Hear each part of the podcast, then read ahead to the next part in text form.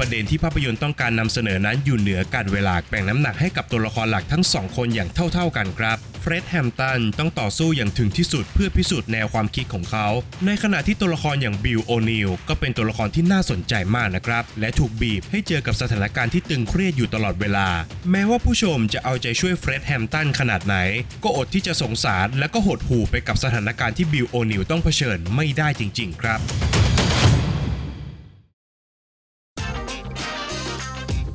Welcome to Filment Podcast สวัสดีครับ ยินดีต้อนรับเข้าสู่ฟิเมนรีวิวนะครับ และภาพยนตร์ที่เราจะนำมารีวิวกันในวันนี้ เป็นอีกหนึ่งภาพยนตร์ครับที่เข้าชิงมากถึง 6 รางวัลออสการ์รวมถึงสาขาภาพยนตร์ยอดเยี่ยมด้วยนะครับ และผมกำลังพูดถึงภาพยนตร์เรื่อง Judas and the Black Messiah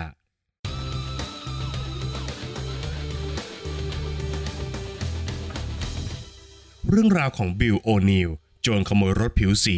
ที่ถูกบังคับให้แฝงตัวเป็นสายสืบของ FBI เพื่อตีสนิทและล้วงข้อมูลจากเฟร็ดแฮมตันประธานของพรรคเสือดำหรือว่า Black Panther นะครับ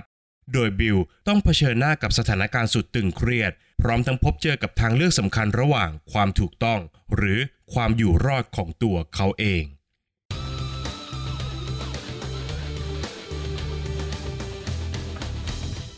จากรายชื่อผู้เข้าชิงรางวัลภาพยนตร์ยอดเยี่ยมจากเวทีออสการ์ในปีนี้นะครับ ผมรู้สึกถึงความคล้ายคลึงกันของภาพยนตร์หลายต่อหลายเรื่องครับ ไม่ว่าจะเป็นภาพยนตร์อย่าง Sound of Metal แล้วก็ The Father ที่พาผู้ชมไปสัมผัสกับสิ่งที่ตัวละครต้องเผชิญอย่างใกล้ชิด ทั้งภาวะการสูญเสียการได้ยิน และภาวะการสูญเสียความทรงจำครับ หรือภาพยนตร์อย่าง Nomadland และก็ Minari นะครับก็นำเสนอเรื่องราวการเดินทางของคนเร่ร่อน และการตามหาความฝันของชาวเกาหลีในสหรัฐอเมริกา และถ้าภาพยนตร์อย่าง The Trial of the Chicago Seven ตีแผ่ด้านมืดของอำนาจรัฐ ด้วยเรื่องราวของการพิจารณาคดีในศาล Judas and the Black Messiah ก็คือภาพยนตร์ที่นำเสนอเรื่องราวเดียวกันครับ ผ่านเรื่องราวของแกนนำกลุ่มคนผิวสีบนท้องถนนแทนครับ ข้อดีที่เด่นชัดที่สุดของภาพยนตร์เรื่อง Judas and the Black Messiah ก็คือ ประเด็นที่ภาพยนตร์ต้องการนำเสนอนั้นอยู่เหนือการเวลาครับ แม้ว่าภาพยนตร์จะสร้างจากเรื่องจริงทางประวัติศาสตร์ แต่ผู้ชมก็สามารถเข้าใจและก็สนุกกับภาพยนตร์ได้ โดยไม่จำเป็นต้องเข้าใจทุกบริบทของสังคมในยุคสมัยนั้นครับ โดย Judas and the Black Messiah เดินเรื่องได้อย่างเข้มข้นผ่านการแบ่งน้ำหนักให้กับตัวละครหลักทั้งสองคนอย่างเท่าๆกันครับทำให้ผู้ชมนั้นมีเวลาทำความรู้จักกับตัวละคร และมองเรื่องราวต่างๆ ที่เกิดขึ้นผ่านมุมมองของพวกเขาทั้งคู่ จนกระทั่งผู้ชมเกิดความผูกพันและก็เข้าใจในทุกการตัดสินใจของพวกเขาครับ ตัวละครอย่างเฟร็ดแฮมตันประธานของพรรค Black Panther เป็นผู้ที่ยึดมั่นในอุดมการณ์และก็เชื่อมั่นในการสร้างความเปลี่ยนแปลงอย่างสันติวิธีครับ ด้วยการพยายามสร้างประโยชน์ให้แก่ชุมชนในแง่ต่างๆ ทั้งด้านสาธารณสุข สวัสดิการขั้นพื้นฐาน การศึกษา รวมไปถึงยังสร้างความเชื่อมั่นในความแตกต่างของมนุษย์ ให้กับเหล่าผู้ชุมนุมทุกคนอีกด้วยนะครับ นอกจากนี้ตัวหนังยังพาผู้ชมไปสำรวจชีวิตส่วนตัวของเขาในแง่มุมต่างๆ ทั้งชีวิตรักของเขากับภรรยา อุดมการทางการเมือง รวมไปถึงวิธีการที่เขาดูแลเรื่องราวต่างๆ ภายในพรรค Black Panther แต่การกระทำบางอย่างของเขาคำพูดบางคำของเขา ทัศนคติบางประการของเขา รวมไปถึงสีผิวของเขาเนี่ยเกิดขัดต่อความมั่นคงของรัฐบาลครับ เฟร็ดแฮมตันจึงต้องต่อสู้อย่างถึงที่สุดเพื่อพิสูจน์แนวความคิดของเขา ซึ่งภาพยนตร์ก็สามารถถ่ายทอดทุกเรื่องราวของเขาได้อย่างงดงาม ผ่านทุกสุนทรพจน์ที่เขากล่าวต่อหน้าผู้ชุมนุมครับ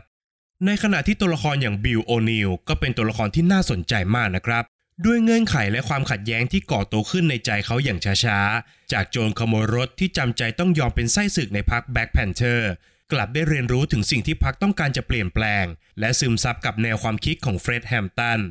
แต่ในขณะเดียวกันครับ ตัวเขาก็ตกเป็นเครื่องมือของผู้มีอำนาจ เป็นเหยื่อผู้ไม่มีทางเลือก และถูกบีบให้เจอกับสถานการณ์ที่ตึงเครียดอยู่ตลอดเวลา ทุกสิ่งที่เกิดขึ้นนั้นทำให้ตัวละครอย่างบิลโอนิลมีการพัฒนาอยู่ตลอดทั้งเรื่องครับ และเมื่อตัวละครต้องเลือกระหว่างความถูกต้องกับการเอาชีวิตรอดของตัวเอง ทุกทางเลือกจึงเป็นทางที่เจ็บปวดและก็โหดร้ายกับบิลโอนิลเป็นอย่างมากครับ ซึ่งการที่ภาพยนตร์เลือกแบ่งน้ำหนักให้กับตัวละครมากพอนะครับทำให้ผู้ชมไม่รู้สึกโกรธ หรือเกลียดตัวละครเลยแม้แต่วินาทีเดียวครับ แม้ว่าผู้ชมจะเอาใจช่วยเฟร็ดแฮมตันขนาดไหน แต่ผู้ชมก็อดที่จะสงสารและก็หดหู่ไปกับสถานการณ์ที่บิลโอนิลต้องเผชิญไม่ได้จริง ๆ ครับ นอกจากการได้เกาะติดกับชีวิตของสองตัวละครหลักแล้ว อีกหนึ่งสิ่งที่จูด a ส and the Black Messiah ตีแผ่ออกสู่สายตาของผู้ชมก็คือ ความโหดร้ายในการใช้อำนาจของรัฐที่กระทำต่อประชาชนครับ โดยแม้ว่าตัวภาพยนตร์จะไม่ได้มีฉากที่โหดร้ายหรือว่าทำร้ายจิตใจมากนักนะครับ แต่ทุกครั้งที่เกิดเหตุสะเทือนขวัญขึ้นในเรื่อง ก็สามารถสร้างความเจ็บปวด และก็โศกเศร้าให้กับผู้ชมได้เป็นอย่างดีครับ โดยทุกอย่างนั้นถูกถ่ายทอดผ่านการเล่าเรื่องที่ยอดเยี่ยมครับ แม้ว่าจะเป็นภาพยนตร์ที่มีพื้นฐานเกี่ยวกับการเมือง แต่ Judas and the Black Messiah กลับสามารถเล่าเรื่องออกมาได้อย่างไม่น่าเบื่อ และก็พาผู้ชมให้เกาะติดไปกับเหตุการณ์ได้อยู่ตลอดเวลาครับ ในด้านของนักแสดงนั้นผมไม่แปลกใจเลยครับ ที่ทั้งดานิเอลคาลูยาและลาคิดสแตนฟิลด์ได้รับการเสนอเข้าชิงรางวัลออสการ์ทั้งสองคนนะครับ เพราะว่าทั้งคู่นั้นได้มอบการแสดงที่ยอดเยี่ยมในทุกมิติครับดานิเอลคาลูยาสมบูรณ์แบบมากในการรับบทเป็นเฟร็ดแฮมตันนะครับ ทั้งท่าทางการเดิน สำเนียงการพูด และแววตาที่เขาแสดงออกมาถึงความเชื่อมั่นในตัวเอง ในขณะที่ลาคิดสแตนฟิลด์ก็ยอดเยี่ยมไม่แพ้กันครับ กับการถ่ายทอดความหวาดกลัวที่เกิดขึ้นอยู่แทบจะตลอดเวลาของบิลโอนิลซึ่งบทภาพยนตร์ก็ได้สร้าง moment ให้กับเจ้าตัวเนี่ย ได้โชว์ความสามารถเอาไว้มากมายนะครับ และการแสดงของลาคิดสแตนฟิลด์ก็ได้พิสูจน์ครับว่า เขาไม่ได้เป็นเพียงแค่ม้ามืดในเวทีผู้เข้าชิงอีกต่อไปนะครับ แต่เขามีดีมากพอที่จะเป็นผู้ชนะในรางวัลนี้เช่นเดียวกันครับ โดยรวมแล้วภาพยนตร์เรื่อง Judas and the Black Messiah เป็นภาพยนตร์อีกหนึ่งเรื่องครับ ที่มีดีไม่แพ้ผู้ท้าชิงคนอื่นบนเวทีออสการ์ครับ ด้วยการตีแผ่ประเด็นที่ยอดเยี่ยม การแบ่งน้ำหนักของเรื่องราวที่ลงตัว การแสดงอันทรงพลังของนักแสดงทั้งคู่ และการพาผู้ชมไปเป็นส่วนหนึ่งในการสำรวจประวัติศาสตร์อันโหดร้ายของสหรัฐอเมริกาทำให้ Judas and the Black Messiah เป็นภาพยนตร์ที่ควรค่าแก่การรับชมครับ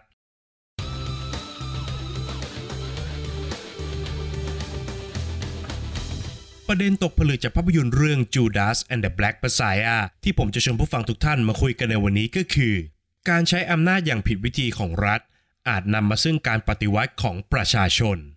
ภาพยนตร์เรื่อง Judas and the Black Messiah นั้น เต็มไปด้วยบทพูดของตัวละครที่คมข่ายครับ แต่หนึ่งในประโยคที่ผมชื่นชอบ และคิดว่ามันสามารถบรรยายประเด็นตกผลึกวันนี้ได้เป็นอย่างดีก็คือ ประโยคจากปากของตัวละครอย่างบิลโอนิลครับ โดยเป็นฉากที่บิลถูกเจ้าหน้าที่ FBI จับได้นะครับ หลังจากที่เขาปลอมตัวเป็นเจ้าหน้าที่ FBI นั่นแหละครับ เพื่อไปขโมยรถ โดยเจ้าหน้าที่ FBI ก็ได้ถามกับบิลครับว่าทำไมเขาถึงไม่เลือกใช้ปืนหรือมีดในการขโมยรถทำไมถึงต้องเลือกปลอมตัวเป็น FBI แทนครับ และสิ่งที่บิลตอบกลับไปก็คือ เพราะว่าตราของตำรวจนั้นมันน่ากลัวกว่าปืนครับ เมื่อประโยคดังกล่าวถูกพูดจากปากของคนผิวสีรากหญ้าอย่างบิล ผู้เคยมีประสบการณ์ที่ไม่ดีนักกับเจ้าหน้าที่ตำรวจ จึงเป็นการตีแผ่ความอายุติธรรมที่เกิดขึ้นได้ภายในประโยคเดียวเลยครับ นอกจากนี้มันยังเป็นการตีแผ่ความจริงอันน่ากลัวของการใช้อำนาจรัฐอย่างผิดวิธี ในการหาผลประโยชน์จากความศักดิ์สิทธิ์ของกฎหมายอีกด้วยนะครับ โดยพวกเขาเลือกจะหลอกใช้บิล เป็นหนึ่งในหมากของเกมการเมืองที่พวกเขาสร้างขึ้น และต้องการจะจบเกมด้วยการโค่นล้มเฟร็ดแฮมตันประธานของพรรค Black Panther ที่เสียงของเขาเริ่มจะดังเกินไปสำหรับรัฐบาลครับ นอกจากบิลโอนิลที่ตกเป็นหมากของภาครัฐแล้วนะครับ เจ้าหน้าที่ชั้นผู้น้อย ก็ตกเป็นทาสของคำสั่งของผู้มีอำนาจด้วยเช่นเดียวกันครับอำนาจในการสั่งงานของรัฐนั้น ถูกไล่ระดับเป็นขั้นตามยศของแต่ละตำแหน่งนะครับ และเมื่อใครเกิดตั้งคำถามถึงความถูกต้องของคำสั่ง ผู้มีอำนาจที่ยศใหญ่กว่า ก็จะใช้วิธีการสกปรก เพื่อบีบให้ผู้ที่อยู่ใต้บังคับบัญชาเนี่ยปฏิบัติในคำสั่งที่พวกเขาไม่เห็นด้วย ซึ่งภาครัฐก็ใช้ทุกวิธีในการเอาผิดเฟร็ดแฮมตันนะครับ จนกระทั่งพบเจอกับโอกาสในการจับกลุ่มเขา ด้วยข้อหาขโมยไอศครีมครับ การจับเฟร็ดแฮมตันเข้าเรือนจำได้สำเร็จนั้นเป็นสิ่งที่ภาครัฐภาคภูมิใจครับ แต่พวกเขากลับลืมคิดไปครับว่า วิธีการที่สกปรก และข้อหาที่ไร้สาระนั้นทำให้ประชาชนเกิดคำถามกับการกระทำอันไม่เหมาะสมของภาครัฐ และเมื่อที่ไหนมีประชาชน ที่นั่นย่อมมีอำนาจครับ กระแสการต่อต้านการจับกลุ่มเฟร็ดแฮมตันดังกระหึ่มขึ้นจนรัฐบาลได้ตระหนักถึงความเป็นจริงข้อหนึ่งครับว่า การจับเฟร็ดแฮมตันเข้าคุก ก็ยิ่งทำให้เรื่องราวของเขาถูกบอกเล่ามากยิ่งขึ้น ประชาชนก็จะยิ่งโกรธแค้นมากขึ้น และส่งผลเสียต่อรัฐบาลมากยิ่งขึ้นไปอีกครับ ดังนั้นพวกเขาจึงมองครับว่า เรือนจำเป็นวิธีการแก้ปัญหาแบบชั่วคราวเท่านั้น และการแก้ปัญหาอย่างถาวรก็คือ การทำให้เฟร็ดแฮมตันหายตัวไปจากโลกใบนี้ครับ ขณะที่เฟร็ดแฮมตันเองไม่ได้กลัวกับการติดคุกนะครับ พร้อมทั้งยืนยันหนักแน่นครับว่า เขาจะไม่หลบหนี และต้องการจะต่อสู้อย่างถูกวิธีเท่านั้น แต่ตัวเขาเองก็อดที่จะเสียดายเวลาไม่ได้ครับ เฟร็ดแฮมตันบอกด้วยซ้ำนะครับว่า ถ้าเขาไม่ต้องติดคุก 5 ปีจากโทษฐานขโมยไอศครีมเนี่ย เขาคงจะสามารถเปิดคลินิกพยาบาล เพื่อรักษาเด็กในท้องที่ไปได้อีกหลายชีวิต สุดท้ายนี้นะครับผมขอปิดท้ายด้วยคำพูดของเฟร็ดแฮมตันอีกสักหนึ่งประโยคครับ ที่สามารถอธิบายถึงสาเหตุที่ประชาชน ลุกฮือขึ้นต่อต้านภาครัฐ หรือก่อการปฏิวัติเพื่อเปลี่ยนแปลงอะไรบางอย่างได้อย่างครบถ้วนครับ ซึ่งคำพูดของเขาก็เป็นคำพูดที่อยู่เหนือการเวลา และเป็นหนึ่งในคำพูดที่ทรงพลังมากที่สุดของภาพยนตร์ครับ โดยเฟร็ดแฮมตันได้กล่าวเอาไว้ครับว่า การปฏิวัติไม่ได้เกิดขึ้นจากใครคนใดคนหนึ่ง แต่มันเกิดจากสภาพแวดล้อมที่ประชาชนทุกคนต้องพบเจอ เมื่อมันมีบางอย่างไม่ถูกต้อง พวกเขาย่อมต้องการจะเปลี่ยนแปลงมัน ฝากไว้ให้คิดกันนะครับ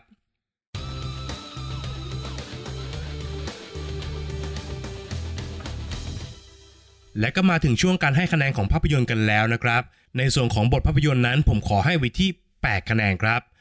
Judas and the Black Messiah เป็นภาพยนตร์ออสการ์อีกหนึ่งเรื่องครับ ที่หยิบเอาเรื่องจริงมาตีแผ่ได้อย่างยอดเยี่ยม ด้วยการเลือกแบ่งน้ำหนักให้กับทั้ง 2 ตัวละคร เพื่อให้ผู้ชมเนี่ยได้เห็นมุมมองอย่างรอบด้าน และก็เข้าใจตัวละครอย่างถึงที่สุดครับ นอกจากนี้ยังสะท้อนความจริงอันโหดร้ายของการเมือง และอำนาจรัฐได้อย่างทรงพลังอีกด้วยครับ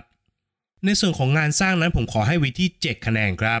งานด้านภาพของหนังสามารถตอบโจทย์ได้เป็นอย่างดีนะครับ โดยเฉพาะการเลือกขนาดภาพและก็จังหวะในการตัดต่อ สามารถเพิ่มอารมณ์ให้กับฉากที่มีสถานการณ์ตึงเครียดมากๆเนี่ยยิ่งมีน้ำหนักขึ้นไปอีกครับ ตรงนี้เป็นจุดที่ตัวหนังทำได้อย่างยอดเยี่ยมนะครับ นอกจากนี้ดนตรีประกอบของภาพยนตร์ก็ยังไพเราะมากๆ อีกด้วยครับ ในส่วนของนักแสดงนั้นผมขอให้ไว้ที่ 9 คะแนนเลยครับ ไม่แปลกใจเลยครับที่ทั้ง Daniel Kaluuya และก็ LaKeith Stanfield เนี่ยได้เข้าชิงรางวัลออสการ์ทั้งสองคนเลยนะครับเพอทั้งคู่ได้มอบการแสดงที่ดีที่สุดในชีวิตของพวกเขาให้กับหนังเรื่องนี้จริง ๆ ครับ ในส่วนของข้อคิดที่ได้นะผมขอให้ไว้ที่ 7 คะแนนครับ ตัวหนังได้นำเสนอประเด็นที่ละเอียดอ่อนให้กับผู้ชมมากๆนะครับ และประเด็นมันก็ช่างอยู่เหนือการเวลาเหลือเกินครับ พอแม้ว่าเหตุการณ์ในภาพยนตร์จะผ่านมากี่ปีแล้วก็ตามนะครับ แต่ผู้ชมอย่างเราก็ยังเห็นเหตุการณ์คล้ายๆ กันเกิดขึ้นอยู่เสมอ โดยเฉพาะในประเทศแถวๆนี้ก็มีเหมือนกันครับ ในส่วนของความสนุกนั้นผมขอให้ไว้ที่7คะแนนครับ แม้ว่าจะเป็นหนังที่เน้นบทสนทนาเป็นหลักนะครับ แต่ตัวหนังก็สามารถเดินหน้าได้อยู่ตลอด นอกจากนี้ยังมีการโยนสถานการณ์ที่ตึงเครียดให้กับตัวละครอยู่ตลอดเวลาครับ โดยเฉพาะกับตัวละครอย่างบิลโอนิลที่ถูกบีบจากรอบด้าน ดูและเครียดแทนตัวละครมากๆนะครับทำให้การรับชมเนี่ยเป็นไปอย่างเพลิดเพลินทีเดียวครับ จากคะแนนทั้ง 5 ส่วนนะครับหารเฉลี่ยกันออกมาแล้วทำให้ภาพยนตร์เรื่อง Judas and the Black Messiah ได้คะแนนเฉลี่ยจากฟิเมนไปอยู่ที่ 7.6 คะแนนครับ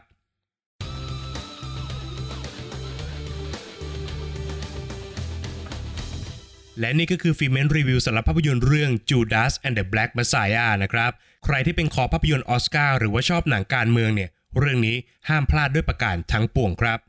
ต้องขอฝากไว้อีกเช่นเคยครับสำหรับช่องทางการรับฟังนะครับ ไม่ว่าจะเป็น Apple Podcast Podbean Spotify รวมไปถึง YouTube Channel นะครับ ต้องฝากผู้ฟังทุกท่านไปกดไลค์กด Subscribe กดติดตามกันทุกแพลตฟอร์มด้วยนะครับ และตอนนี้ฟิล์มเมนมีกลุ่มแล้วนะครับ เป็นกลุ่ม Open Chat ทาง Line ครับ สามารถกดค้นหาในฟังก์ชัน Open Chat และก็พิมพ์คำว่าฟิล์มเมนและกดจอยกันเข้ามาได้เลยนะครับ หรือหากใครทำไม่เป็นนะครับ ผมจะทิ้งลิงก์เอาไว้ในช่องคอมเมนต์นะครับ ใน EP หน้าฟิล์มเมนจะนำเสนอคอนเทนต์อะไรนั้นต้องขอให้ติดตามกันด้วยนะครับสำหรับวันนี้ฟิเมเมนขอลาไปก่อน สวัสดีครับ f i m e n t